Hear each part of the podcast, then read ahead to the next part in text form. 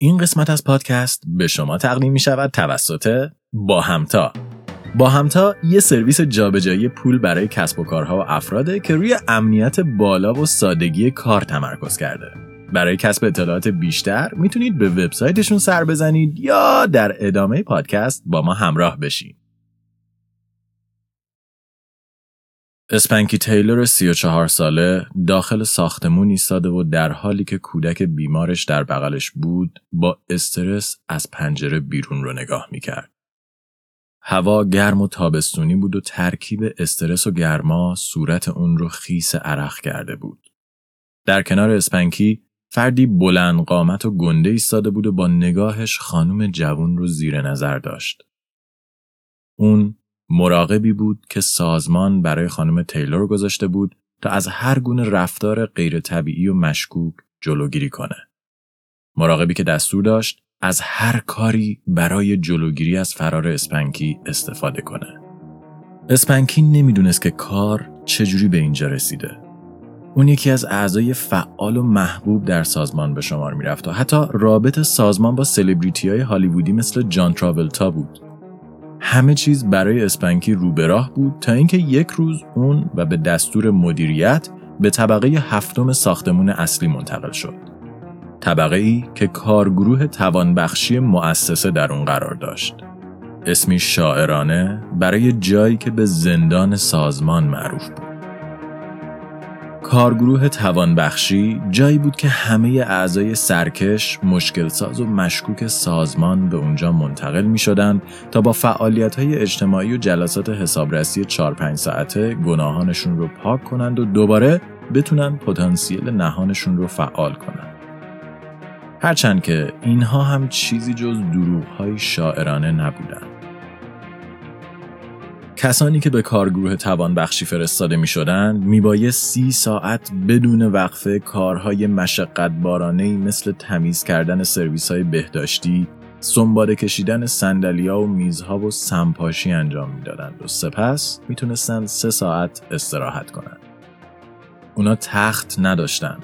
باید از باقی مونده غذای دیگر اعضا تغذیه می‌کردند و حتی حق دیدن کودکان و فامیلشون ازشون گرفته می‌شد.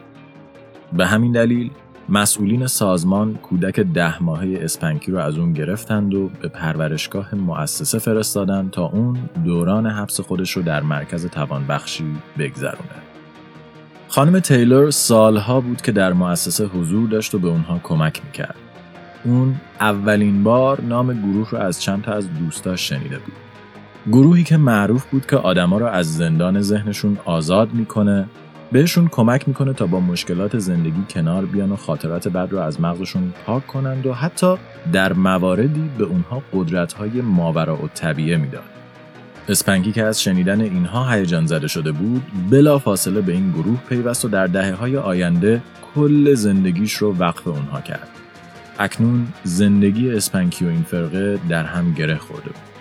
برای همین اون چاره ای نداشت جز اینکه دوران توانبخشی خودش رو بگذرونه و امیدوار باشه که زندگیش دوباره به وضعیت عادی برگرده. مدتی به همین منوال گذشت. اسپنکی تیلور ساعتهای سخت کاری رو میگذرون به این امید که بتونه بعد از مدتی فرزند کوچیک خودش رو ببینه. ولی زمانی که اون به پرورشگاه مرکز رفت ترس همه وجودش رو فرا گرفت. کودک اون که هنوز یک سال هم نداشت در تختی کثیف که غرق در ادرار بود رها شده بود. به شدت مریض بود چشماش از شدت تجمع مخاط باز نمی شدند و مگس ها بالای سرش در حال چرخ زدن بودند. فرزند اسپنکی تا مرگ فاصله چندانی نداشت. سازمان می‌تونست هر چقدر می‌خواست با جون اسپنکی بازی کنه ولی فرزند اون خط قرمزش به شمار می‌رفت. اون دیگه نمی‌تونست در سازمان بمونه و میبایست در اولین فرصت به همراه کودکش از اونجا فرار می‌کرد. اسپنکی به خواهر خودش زنگ زد و از اون خواست به بهانه بردن کودک به دکتر به دیدنش بیاد.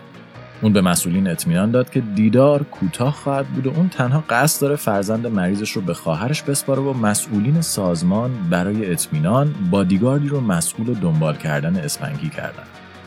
اسپنکی به ساعت روی دیوار نگاه کرد و زمانی که نگاهش دوباره به پنجره برگشت ماشین رو دید که در حال نزدیک شدن به ساختمان ماشین کنار در پارک کرد و اسپنکی کودک و نگهبان هر سه بیرون رفتن.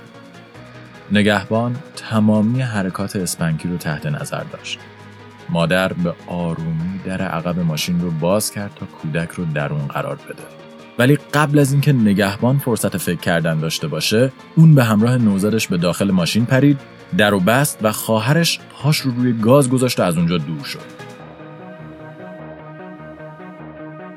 نگهبان سعی کرد دنبال ماشین بدوه اما کار از کار گذشته بود. اسپنکی تیلر از دست فرقه ساینتولوژی فرار کرده بود.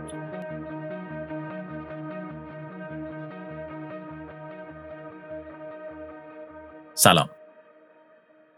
الران هابرد نویسنده بود.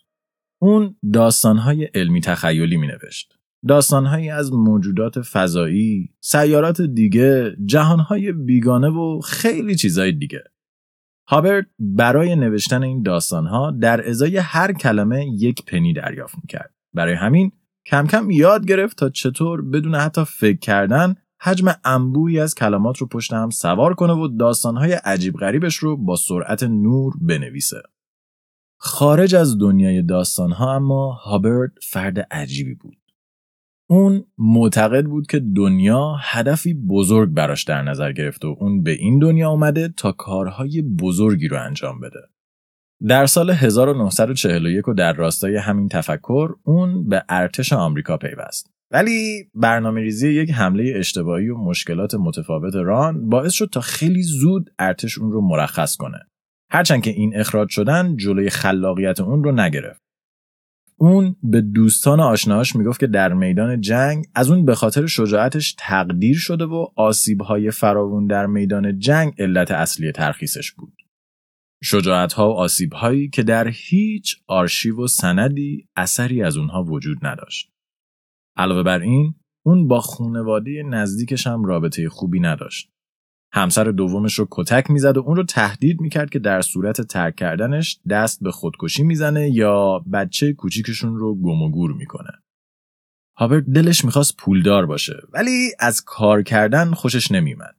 پولی در داستان نوشتن نبود و ورود به هالیوود جایی که می‌تونست داستانهای کم درآمد رو به پروژه پولزا تبدیل کنه خیلی سخت بود. هابرت باید راه دیگه ای پیدا می‌کرد. راه حلی که بدون سختی و با مهارتی که اون در اختیار داشت قدرت و پول به اون میبخشید و اون رو به فردی گذار تبدیل می‌کرد.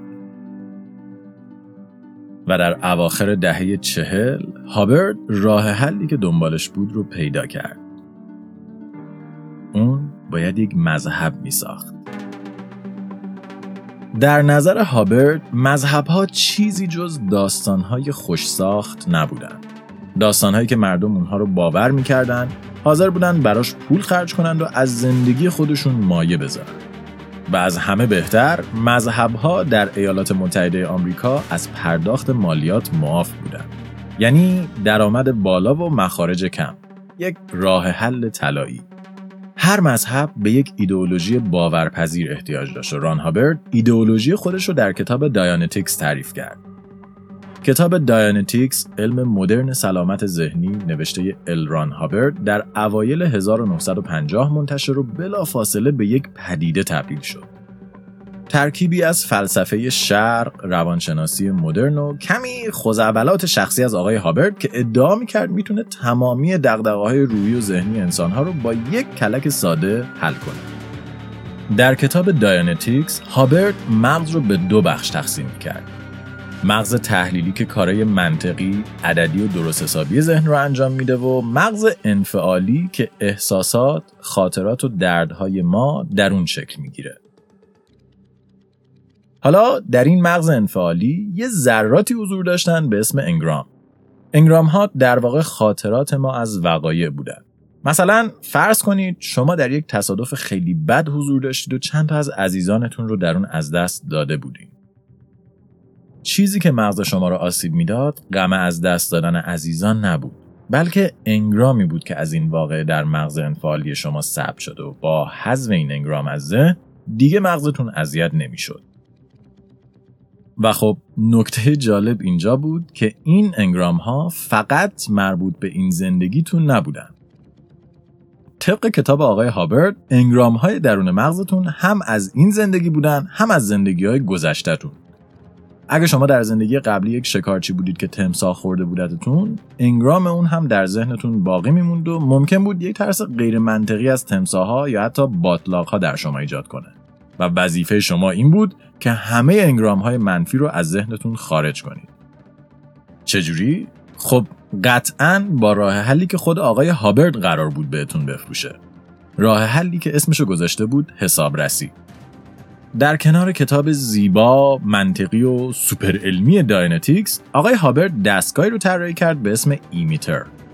یه جور کپی تقلبی از دستگاه دروغ سنج که دو تا دسته داشت و فردی که داشت به خاطر ببخشید engram های منفیش حسابرسی می‌شد اون رو در دست می‌گرفت و سپس به سوالات فرد حسابرس فردی که یا خود آقای هابرد یا یکی از نماینده هاش بود پاسخ می‌داد دستگاه E-meter یه جریان خفیف رو به شما وارد می‌کرد و تغییر این جریان منجر به بالا پایین شدن یه شمارنده می‌شد.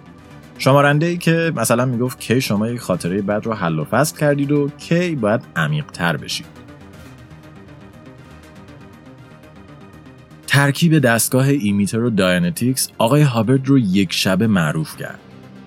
هابرد به شهرهای مختلف دعوت می‌شد سخنرانی های گرون ارائه می‌داد و هزاران نفر روزانه می اومدن تا زیر نظرش خاطرات منفی زندگی های گذشته خودشون رو حسابرسی کنن. حسابرسی های هابرد ترکیبی از جلسات روانشناسی، بازجویی و اعترافات کلیسایی بود و حس رهایی بخشی با خودش به همراه داشت.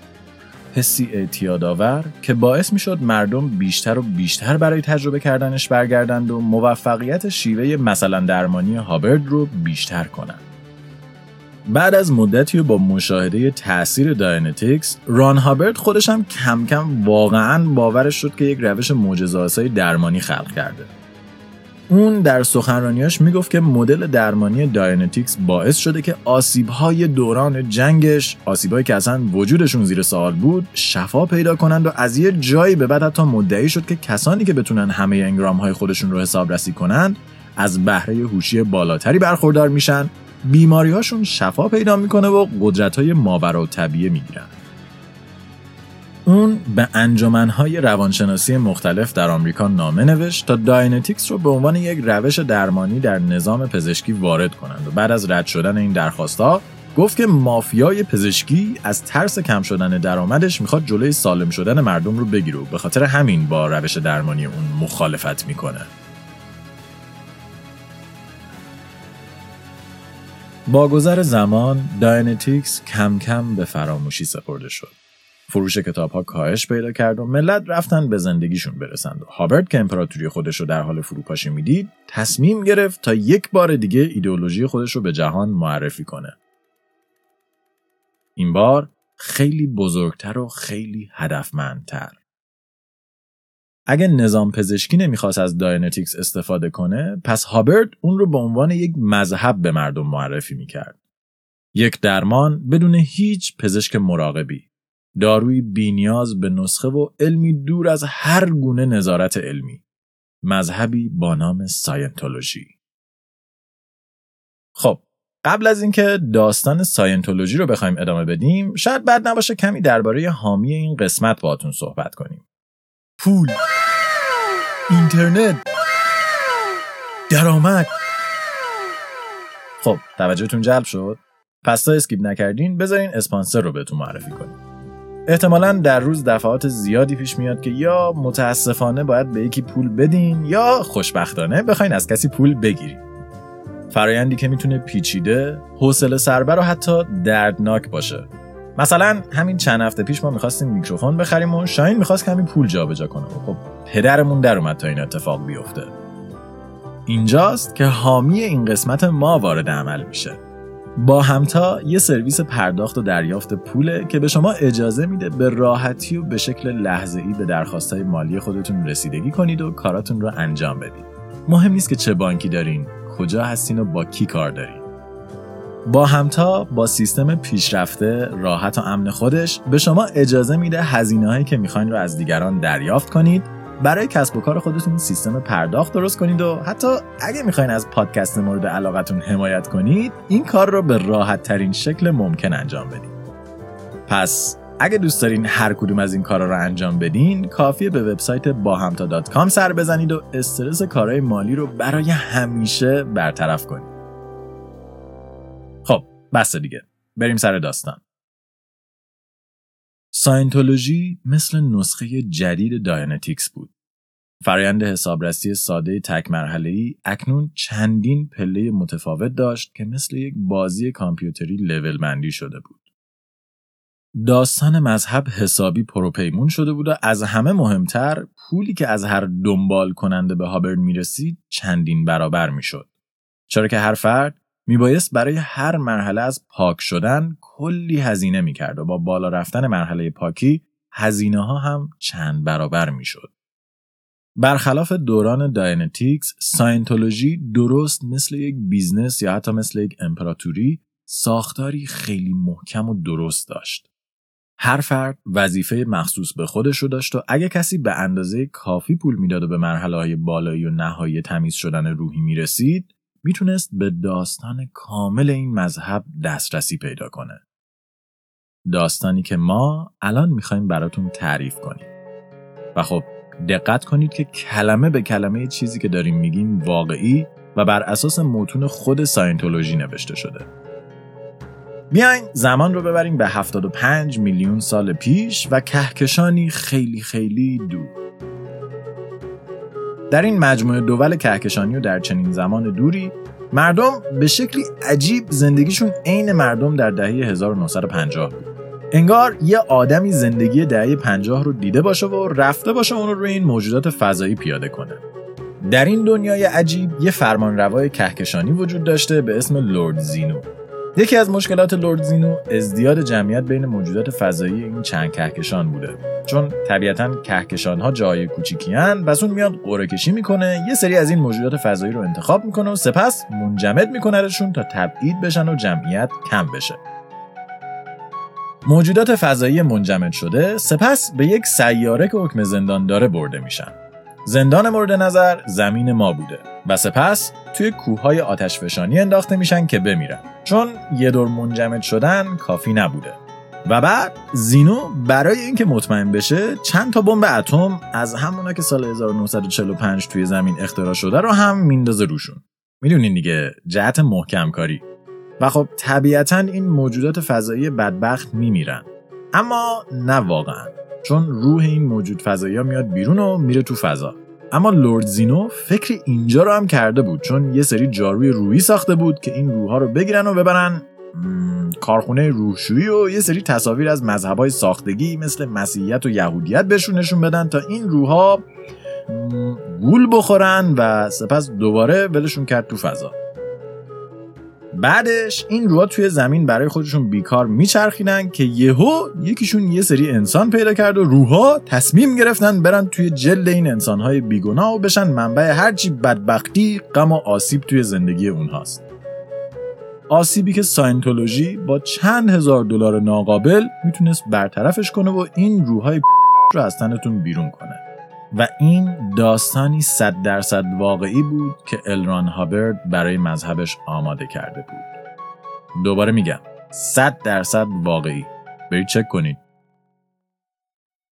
ساینتولوژی در ابتدا اونقدر عضو نداشت. چرا که طرفداران داینتیکس ریزش پیدا کرده بودند و کسانی هم که باقی مونده بودند بین گروه های مختلف گروهایی که هر کدوم به مدل خودشون داشتن آموزه های کتاب مقدس رو دنبال می‌کردن پخش شدن. اما هابرد با ممارست، شکایت و تهدید دونه دونه این گروه ها رو حذف کرد و ذره ذره محبوبیت ساینتولوژی رو بالا برد تا اینکه در اواخر دهه 1950 این مذهب دوباره تونست محبوبیت دوران ابتدایی داینتیکس رو به دست بیاره و تعداد زیادی عضو بگیره. اما هنوز یه مشکل کوچیک وجود داشت. هابرد به رهبر کاریزماتیک یک جنبش بین المللی تبدیل شده بود و ساینتولوژی هزاران عضو و میلیون ها دلار درآمد داشت. ولی هابرد هنوز باید بخش عظیمی از درآمد خودش رو به دولت می‌داد خب این اصلا موضوع خوبی نبود. برای همین در سال 1967 هابرد درخواست کرد تا دولت آمریکا ساینتولوژی رو به عنوان یک مذهب به رسمیت بشناسه. اتفاقی که ساینتولوژی رو از پرداخت مالیات معاف می‌کرد و میذاشت این سازمان تقریبا بدون هیچ نظارتی هر کاری که می‌خواد رو انجام بده و همونطور که انتظار می‌رفت دولت آمریکا و اداره مالیات با درخواست اون مخالفت کردند. اما این فقط یک مخالفت ساده نبود. زمانی که اداره مالیات داشت درخواست آقای هابرد رو بررسی می‌کرد متوجه شد که ایشون ساختار مالی ساینتولوژی رو جوری تنظیم کرده که سالی 250 هزار دلار از درآمد این مثلا مذهب در جیب خودشون بره و هیچ مالیاتی هم برای این پول نمیده. پس IRS نه تنها ساینتولوژی رو مذهب نکرد بلکه یه پرونده هم برای خود آقای هابرد باز کرد که فرار مالیاتیش رو بررسی کنه. هابرد که میترسید شوخی شوخی و سر یه اشتباه کوچیک بیفته زندان و امپراتوری خودش رو از دست بده تصمیم گرفت فلنگ رو ببنده و برای اینکه فرایند بستن فلنگش بدون کوچکترین دردسری اتفاق بیفته از دنبال روهای پیگیر و دو آتیشه خودش استفاده کنه هابرد گروهی رو در ساینتولوژی تأسیس کرد به اسم Sea Org که متشکل از بهترین دنبال کنندگان این مذهب بود. اون از این افراد دعوت کرد تا در یک پروژه خیلی حساس و مهم مؤسس ساینتولوژی رو همراهی کنند و این افراد هم با کمال میل قبول کردند.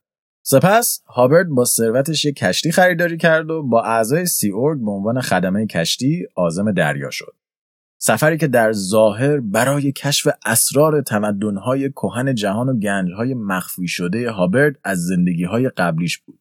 ولی در باطن برای فرار مؤسس ساینتولوژی از پرونده های قضایی و مالیاتیش بود. اعضای سیورگ حقوق زیادی نمی گرفتند و باید مثل خدمتکارا به مؤسس فرقه که عضوش بودند خدمت می‌کردند. به این امید که شاید هر چند روز هابرد به مدت چند دقیقه پیش اونها بیاد و تجربیاتش رو با اونها به اشتراک بگذاره. هابرد با کشتی خودش به کشورهای مختلف کشورهایی که معمولا ساینتولوژی در آنها حضور فعال داشت سفر می‌کرد مدتی میموند و قبل از اینکه حضورش درد سرساز بشه عازم مقصد دیگه ای می‌شد اما با جدی شدن پرونده های مالیاتی هابرد در آمریکا لیست کشورهایی که به کشتی ساینتولوژی اجازه ورود می‌دادن روز به روز کمتر شد و کم کم به مرحله رسید که هابرد دیگه جایی برای مخفی شدن نداشت پس اون به ناچار مخفیانه و از طریق فلوریدا وارد خاک ایالات متحده شد و اونجا خودش رو برای همیشه مخفی کرد. رهبری بزرگ که دیگه حتی در مذهب خودش هم اثری از اون باقی نموند. زندگی هابرد در این سالها عجیب و غریب بود. طبق گفته آشنایان اون اطمینان داشت که شیاطین وجود اون رو فرا گرفتند و انگرامهای سمی در حال نابودی روحش بودند. اون ساعتها بیوقفه پشت دستگاهش مینشست و سعی می‌کرد روی خودش رو حسابرسی کنه تا شاید حالش کمی بهتر بشه. هابرت در دنیایی که خودش ساخته بود غرق شده بود و هیچ کس نمی‌تونست اون رو به واقعیت برگردونه. در حالی که مؤسس و رهبر اول مذهب خودش رو در فلوریدا مخفی کرده بود، فرد جدیدی پرچم فرقه ساینتولوژی رو به دست گرفت تا مسیر هابرد رو ادامه بده. دیوید میسکویج از اعضای قدیمی و معتقد ساینتولوژی به شمار می‌رفت. اون در کودکی دستیار هابرد بود و زمانی که سن و تجربهش بیشتر شد به عنوان مدیر عملیاتی ساینتولوژی انتخاب شد. تیم عملیاتی ساینتولوژی گروهی بود که کارش محافظت از این گروه در برابر هر فرد، سازمان یا گروهی بود که می‌خواست موقعیت، قدرت و وجود فرقه رو به خطر بندازه و در این راه از هر روشی استفاده می‌کرد. در درون ساینتولوژی اصطلاحی وجود داشت به نام گیم یا بازی منصفانه به این معنا که اگه شما به این مذهب حمله می کردید ساینتولوژی از تمام توانش برای نابودی شما استفاده می کرد تهدید اخخازی، باج گرفتن، کتک زدن، پرونده سازی، تخریب شخصیت، آسیب به نزدیکان، مسموم کردن و حتی آسیب روانی همه روش هایی بود که ساینتولوژی برای تسویه حساب با مخالفینش استفاده می‌کرد. مثلا در دهه 1970 با جدی شدن تهدید FBI و CIA بر این مذهب و مؤسسش میسکویج از همه اعضای این فرقه خواست که به سازمانهای اداری، دولتی و اطلاعاتی آمریکا و حتی هر کشور دیگه که می‌تونن نفوذ کنن کار بگیرن و سپس تا جای ممکن اطلاعاتی که مربوط به ساینتولوژی بود رو سرقت کنن. بیش از پنج هزار معمور نفوذی که باعث شد یکی از عظیمترین سرقتهای اطلاعاتی در تاریخ آمریکا اتفاق بیفته. میسکویچ رهبری بیره، خشن و عملگرا بود که حاضر بود برای بقای ساینتولوژی دست به هر کاری بزنه و با ناپدید شدن هابرد اون از همه توانایی خودش استفاده کرد تا کنترل این مذهب رو به دست بگیره و به بلند پایه ترین فرد فرقه تبدیل بشه و بتونه از بالا بزرگترین نبرد در تاریخ فرقه رو رهبری کنه. همونطور که گفتیم ساینتولوژی مذهبی بود که مذهب به شمار نمی‌رفت. به همین دلیل از لحاظ قانونی موظف بود تا به دولت آمریکا مالیات بده. مالیاتی که در عواست دهه 80 به بیش از یک میلیارد دلار رسیده بود. عددی که ساینتولوژی حتی یک چهارم اون هم در اختیار نداشت. میسکویچ چندین بار به سازمان خدمات درآمد داخلی آمریکا یا همون IRS درخواست معافیت داده بود. ولی با این درخواست هر بار مخالفت شده و اکنون سازمان مالیاتی آمریکا برای گرفتن بدهی خودش جدی بود. و اگه ساینتولوژی پول رو نمی‌داد امکان انحلال و به زندان رفتن سرانش من جمله آقای میسکویچ وجود داشت. پس میسکویچ تصمیم گرفت به جنگ با سازمان بره و از هزاران عضو مذهبش به عنوان سربازان این نبرد استفاده کنه. ساختار مذهب در آمریکا خیلی عجیب و غریبه. هر فردی می‌تونه بیاد یک کمد رو عبادتگاه یک جارو کنه و بگه من مذهب ساختم و کسی کاری به کارش نداره. هر کی بخواد می‌تونه بیاد توی کمد جارو رو بپرسته و هیچکس حق نداره ازش بپرسه چرا داری جارو میپرستی هدف چیه و چی با خودت فکر می‌کنی اون جایی که های واقعی از علکی جدا میشن اونجاست که سازمان خدمات درآمد داخلی آمریکا میاد مالیاتشون رو حساب کنه. چرا که جایی مثل کلیساهای مسیحی از پرداخت مالیات معاف هستن ولی جارو پرستی برادران جوادی نیست. یعنی به عبارت دیگه سازمان مالیات آمریکا اون جاییه که تعیین می‌کنه یک مذهب واقعیه یا نه. سازمانی که نه در فرهنگ عامه تخصصی داره نه در تاریخ و نه در مذهب شناسی.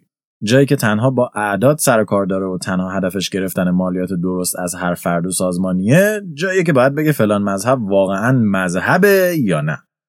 مسکویچ به دیگر اعضای ساینتولوژی گفت که اگه IRS با درخواست ساینتولوژی موافقت نمی‌کنه پس اعضای ساینتولوژی باید کمر به نابودی اون ببندند و جنگ ساینتولوژی با اداره مالیات آغاز شد. هر کدوم از اعضای ساینتولوژی وظیفه داشت تا از هر کس و هر چیزی که در اداره مالیات هست شکایت کنند.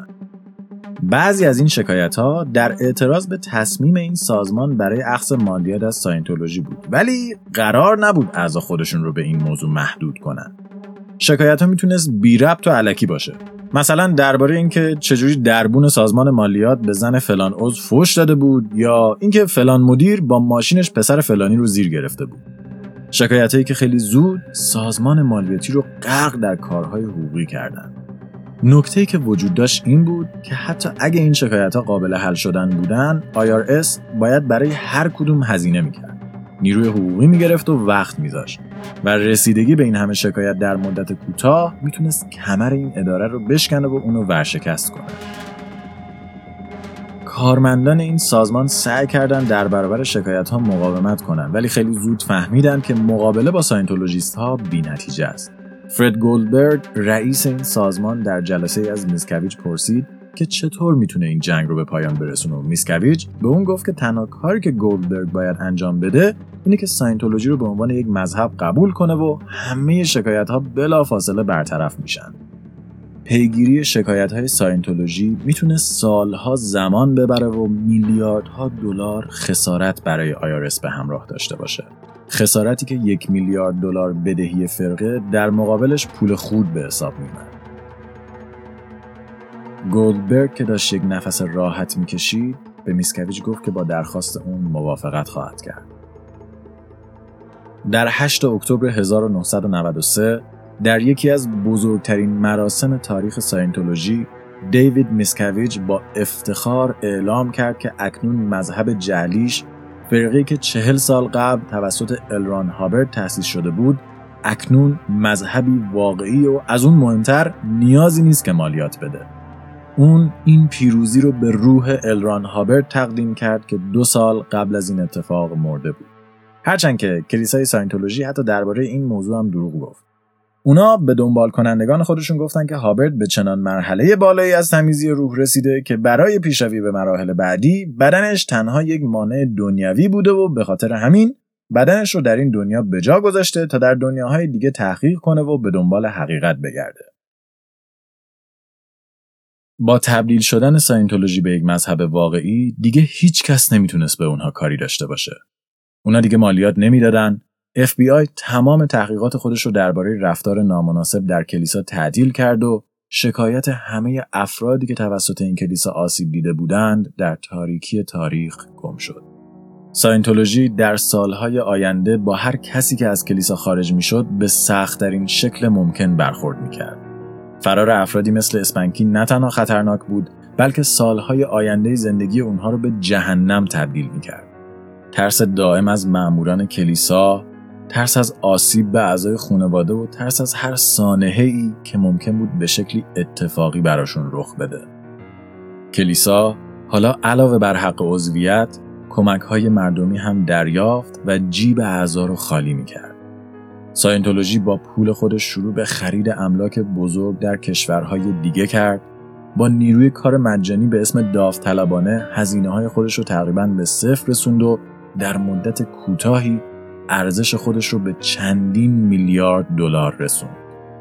کلیسا اکنون قدرتی بی انتها داشت و با مشتی آهنین و با قدرت ترس از خروج اعضا تخریب وجهه کلیسا و هر گونه اعتراضی نسبت به سیاستهاش جلوگیری می‌کرد. کلیسا دیگه به هیچ اتهامی پاسخگو نبود. دیگه سخنگویی نداشت و دیگه حتی با رسانه ها صحبت نمی‌کرد.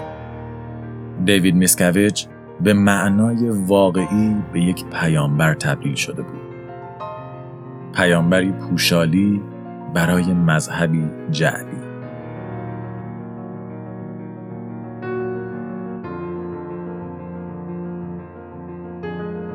استرینکست توسط من رضا حریریان و شاهین جوادی نژاد تهیه و ساخته شده. برای کسب اطلاعات بیشتر درباره این پادکست و همچنین گوش دادن به بیش از 80 داستان علمی از فضا، زمین و انسان می‌تونید به وبسایت ما مراجعه یا ما رو در تلگرام، iTunes یا Castbox دنبال کنید. همچنین برای خوندن داستانهای کوتاه علمی و دیگر مطالب مرتبط با هر قسمت به توییتر ما در String underline cast سر بزنید. این قسمت از پادکست برگرفته از کتاب پاک شدن نوشته لارنس رایت بود. کتابی درباره تاریخچه ساینتولوژی، زندان ایدولوژیک درونش و افرادی که زندگی اونها با این گروه گره خورده و به تباهی کشیده شده. اگه دوست دارید درباره این فرقه کثیف بیشتر بدونید، حتما سری به این کتاب بزنید. این قسمت از پادکست به شما تقدیم می شود توسط با همتا درگاه پرداخت اینترنتی با همتا یه سرویس ساده و کاربردی برای اونایی که محصول یا خدماتی رو به صورت اینترنتی میفروشن و می‌خوان روی سایت یا اپلیکیشن امکان پرداخت پول داشته باشن. از ویژگی های درگاه پرداخت اینترنتی با همتا میشه به سادگی پیاده سازی، پشتیبانی خوب، گزارش های متنوع و کاربردی و تصویه حساب روزانه و به موقعش اشاره کرد. با همتا می‌تونه تقریبا هر نیاز مالی که در اینترنت دارید رو پشتیبانی و برطرف کنه و بهتون کمک کنه تا با کمترین دردسر کاری که می‌خواید رو انجام بدید و بیشتر از اینکه نگران زیر ساخت باشید به خدماتی که می‌خواید ارائه بدید فکر کنید. شما هم می‌تونید خیلی راحت و بدون مراجعه حضوری به بانک تنها با مراجعه به سایت باهمتا.com هم API و هم پلاگین های متنوع رو مشاهده و ازشون استفاده کنید. این اولین قسمت از فصل پنجم پادکست ماست. مرسی از شمایی که از قدیم با مایید و شمایی که تازه به خانواده استرینگ پیوستید. ما در این فصل می‌خوایم کلی داستان هیجان انگیز و اتفاقات عجیب و غریب علمی براتون تعریف کنیم. پس با مشترک شدن و گوش دادن به پادکست در اپهای پادگیر و دنبال کردن ما در شبکه های مجازی از انتشار قسمت های بعدی با خبر بشید. استرینکست یک پروژه رایگانه و همیشه رایگان باقی میمونه. ولی کمک های شما باعث میشه ساخت پادکست آسونتر و تأمین هزینه های اون راحت تر بشه. و در نهایت اگه شرکت یا سازمانی هستین که می‌خواین اسپانسر پادکست بشین به همون ایمیل بزنید. اونجا همه چی رو براتون توضیح میدیم. من رضا به همراه شاهین دو هفته خوبی رو براتون آرزو می‌کنم و تا قسمت بعد مراقب خودتون باشید.